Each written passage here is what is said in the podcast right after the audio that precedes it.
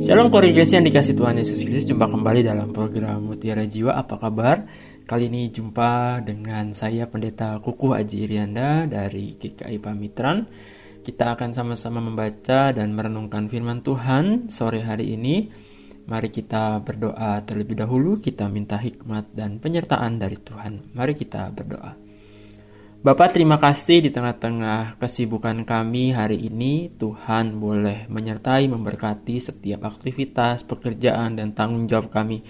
Kini di tengah-tengah waktu kami untuk beristirahat sore hari ini, biarlah Tuhan menyapa kami lewat kebenaran firman Tuhan untuk memberikan kepada kami inspirasi dan semangat untuk tetap terus kami menjadi berkat dimanapun Tuhan mengutus kami. Dalam nama Tuhan Yesus kami berdoa.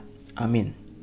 Kongregasi yang dikasih oleh Tuhan Yesus Kristus, tema yang akan kita renungkan pada sore hari ini adalah kesalehan pribadi dan kesalehan sosial. Ya, ada dua istilah yang rasanya dibedakan gitu ya oleh beberapa orang, kesalehan pribadi dan kesalehan sosial. Nah, apakah ini suatu hal yang memang mesti dibedakan atau mungkin dipertentangkan ya, atau keduanya kita bisa jalani sama-sama ya, antara kesalehan pribadi dan juga kesalehan sosial.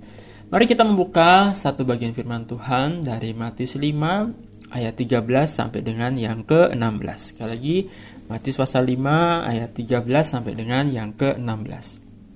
Matius pasal lima ayat tiga belas sampai dengan enam belas. Ini adalah khotbah Tuhan Yesus di bukit ya, Matius lima ayat tiga belas sampai dengan enam belas. Firman Tuhan. Kamu adalah garam dunia. Jika garam itu menjadi tawar, dengan apakah ia diasinkan? Tidak ada lagi gunanya selain dibuang dan diinjak orang. Kamu adalah terang dunia. Kota yang terletak di atas gunung tidak mungkin tersembunyi. Lagi pula orang tidak menyalakan pelita lalu meletakkannya di bawah gantang, melainkan di atas kaki dian sehingga menerangi semua orang di dalam rumah itu. Demikianlah hendaknya terangmu bercahaya di depan orang, supaya mereka melihat perbuatanmu yang baik dan memuliakan Bapamu yang di sorga.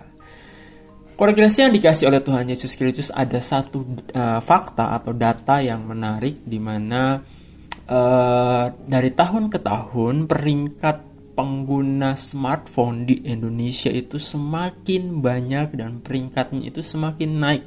Ya, peringkatnya ini dalam level dunia ya. Kalau misalkan di tahun dua ribu tujuh belas ke dua ribu delapan belas itu Indonesia ada di peringkat keenam. Nah, sekarang kongregasi di tahun dua ribu dua puluh dua kemarin ya, Indonesia tuh naik, naik peringkat menjadi peringkat keempat di seluruh dunia pengguna smartphone terbanyak. Nomor satu tetap Cina, nomor dua India, dan nomor tiga Amerika Serikat. Dan setelah Amerika Serikat itu Indonesia. Ya, dengan seratus sembilan puluh dua juta orang ya, lebih ya pemakai smartphone di negara kita. Nah, oleh sebab itu sekarang rasanya kalau kita jalan-jalan kemanapun ya, tidak ada orang yang tidak pegang handphone. Ya, kongregasi, tidak ada orang yang rasanya tidak pegang smartphone. Ya, kita mau ke mall, kita mau makan di resto, kita bahkan mau ke gereja sekalipun ya, bahkan sedang ibadah sekalipun ya, orang juga bisa sibuk dengan H P-nya sendiri. Nah, oleh sebab itu kongregasi ya, kita bisa um, apa ya, timbul satu masalah ya.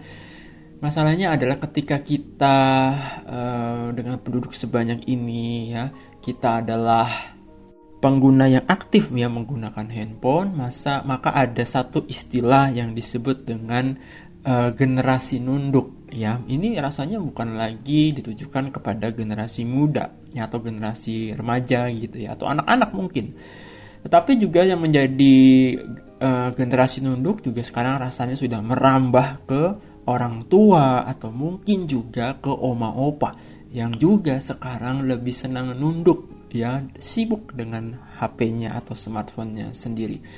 Nah, e, tentunya ini menjadi satu masalah ya, e, kongregasi, di mana ketika kita e, apa ya, tidak lihat kanan kiri ya, depan belakang, tapi kita fokus nunduk dengan H P kita, maka kita akan menjadi um, generasi yang sibuk dengan dirinya sendiri, manusia yang semakin cuek dengan sekitarnya, ya.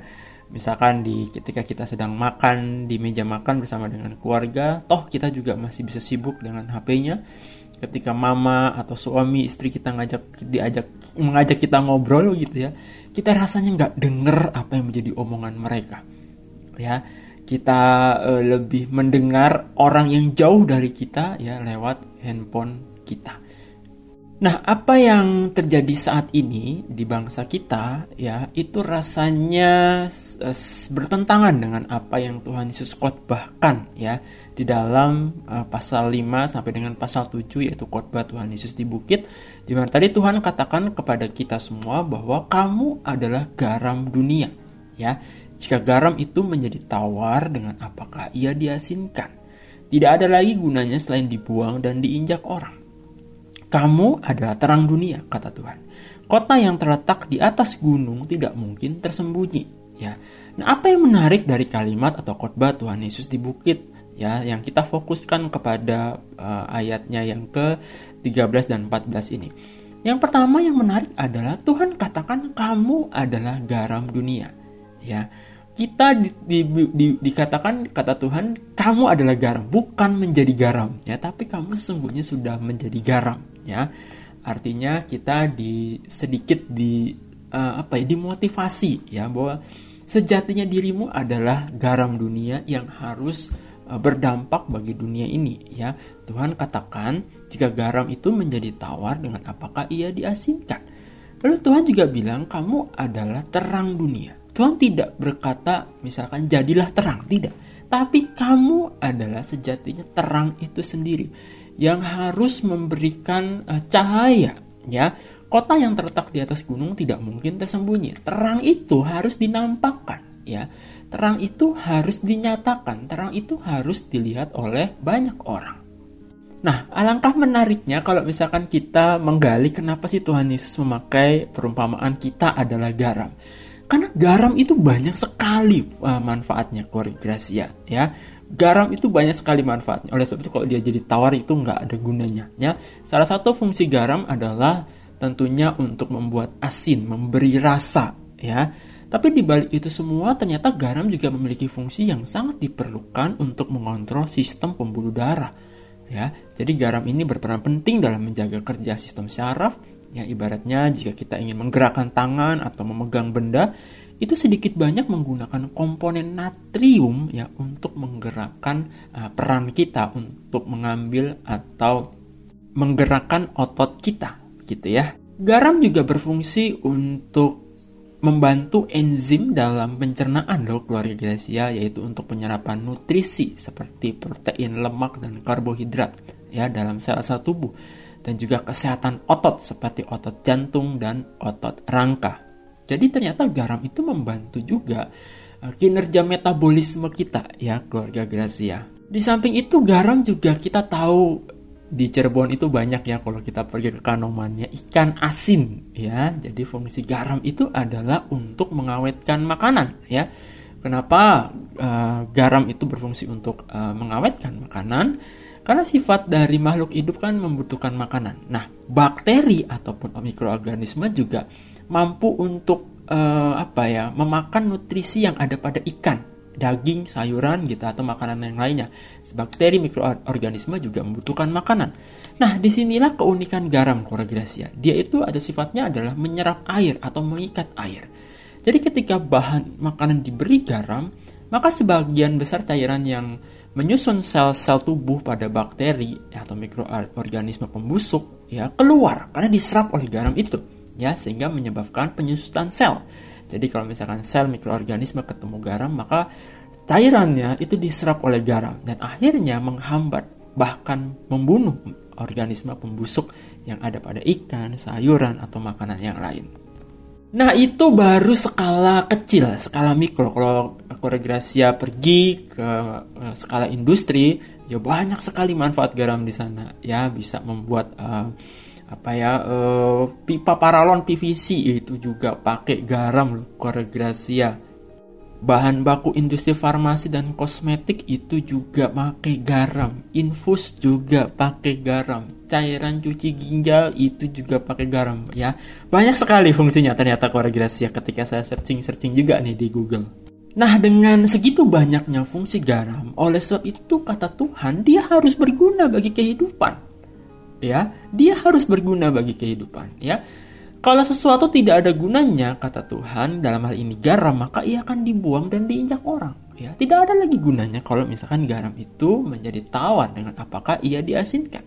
Dengan segitu banyaknya manfaat, maka garam itu harus berdampak bagi Uh, sesamanya gitu ya. Garam itu harus berdampak bagi lingkungan di sekitarnya. Demikian juga dengan terang ya, Korea Gracia. Tuhan katakan kita ini adalah terang.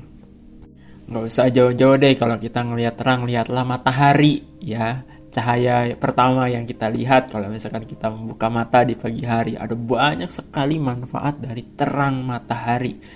Memberikan kehidupan itu pasti ya, meningkatkan sistem imunitas tubuh itu pasti. Vitamin D pada sinar matahari menurunkan risiko kanker juga. Orang yang sering berolahraga, ya ternyata matahari itu bisa membuat pikiran lebih rileks dan merasa lebih bahagia. Ya, tentunya juga cahaya matahari itu ya baik untuk kesehatan tulang dan tubuh. Ya, orang yang sering berolahraga ketemu dengan matahari ternyata juga membuat tidur menjadi lebih nyenyak ya, membantu menyerap nutrisi dan melancarkan sistem pencernaan. Wah, pokoknya banyak deh kalau bicara soal cahaya ya. Nggak, kalau misalkan kita nggak ada cahaya, misalkan mati lampu aja, bayangkan ya betapa cahaya itu penting ya. Kita kalau mati lampu nggak bisa oh ya gelap-gelapan pastinya ya. Kalau misalkan di malam hari kita nggak bisa kerja, kita nggak bisa beraktivitas, kita nggak bisa membaca buku, kita nggak bisa ngajarin anak dan lain sebagainya.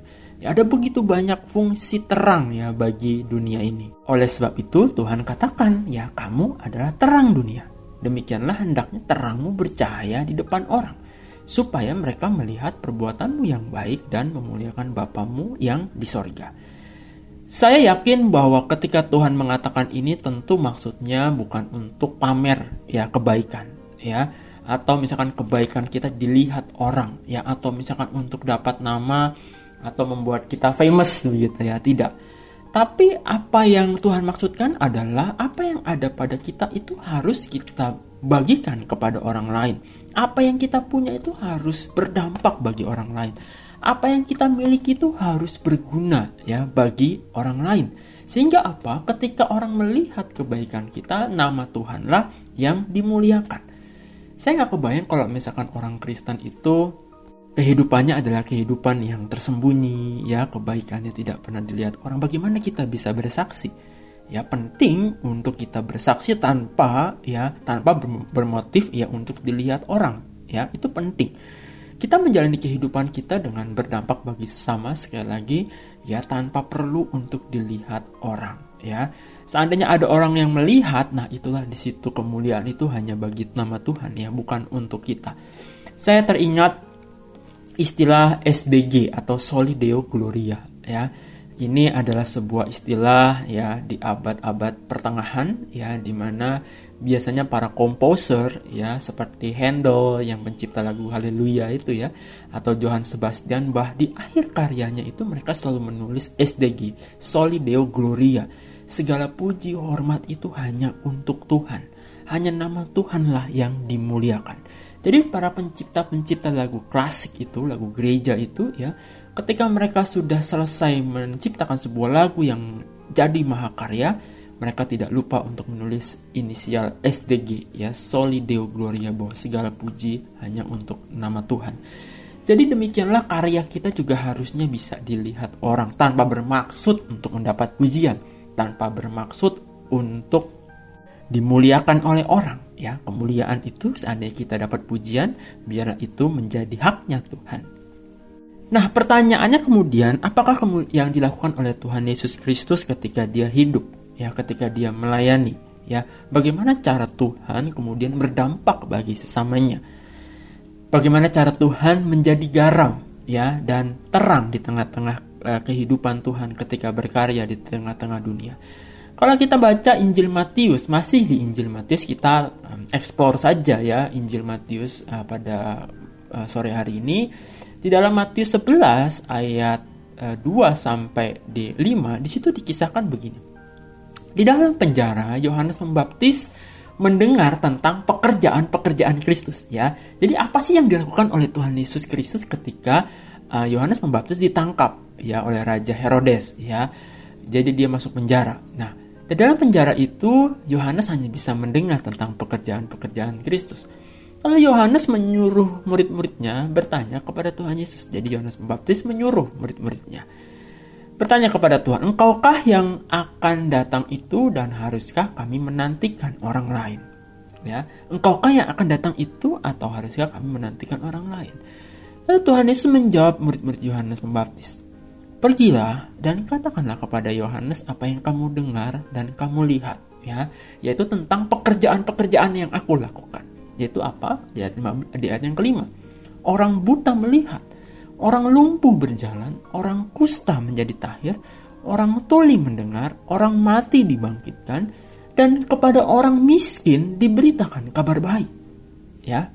Jadi kehadiran Tuhan Yesus adalah kehadiran seseorang pribadi yang dinantikan di mana-mana. Ya, kenapa dia dinantikan di mana-mana? Bukan karena dia hanya populer, tetapi dia adalah pribadi yang peduli. Ketika misalkan orang buta, orang lumpuh dianggap orang yang kena kutuk, ya, atau misalkan nenek moyang mereka ya dianggap punya berdosa, kemudian dosanya itu ditimpakan kepada mereka. Ketika ada orang kusta di mana orang uh, orang-orang banyak menjauhi mereka, ya orang-orang uh, ya disable ini ya, difabel ini ya, uh, Yesus justru mendekati mereka. Yesus justru bergaul, menaruh perhatian, menaruh cinta kasihnya kepada mereka, sehingga mereka menjadi pulih, sehingga mereka bisa melihat, yang tuli mendengar ya, dan yang menarik kepada orang miskin diberitakan kabar baik. Jadi berita kabar baik itu, kepedulian Tuhan ditujukan bukan hanya kepada orang-orang kaya, tapi justru Yesus lebih rasanya peduli, menaruh perhatian kepada orang-orang miskin. Karena itulah yang dicatat, diceritakan oleh Injil. Nah, apa yang dilakukan oleh Tuhan Yesus ini senada juga ya sebagai penutup Injil Matius di pasal dua puluh lima. Di sana dikatakan siapa sih orang-orang yang menjadi uh, golongan domba, di mana golongan domba ada di sebelah kanan dan akan masuk ke dalam kerajaan sorga. Ya, di situ adalah orang-orang yang ketika aku lapar, kamu memberi aku makan. Ketika aku haus, kamu memberi aku minum. Ketika aku or- seorang asing, kamu memberi aku tumpangan. Sesungguhnya segala sesuatu yang kamu lakukan untuk salah seorang dari saudaraku yang paling hina ini, kamu telah melakukannya untuk aku. Jadi nanti di penghakiman terakhir, Tuhan akan memisahkan antara kambing dengan domba. Ya, kambing itu masuk ke sebuah daerah yang di sana ada ratap dan kertak gigi. Ya, katakanlah di sana neraka.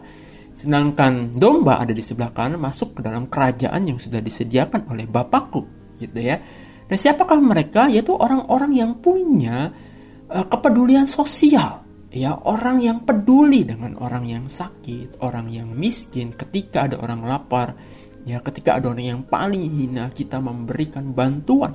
Tangan kita terulur kepada mereka, sehingga mereka bisa makan, mereka bisa minum, mereka bisa memiliki tumpangan. Orang yang telanjang ya diberikan pakaian, gitu ya.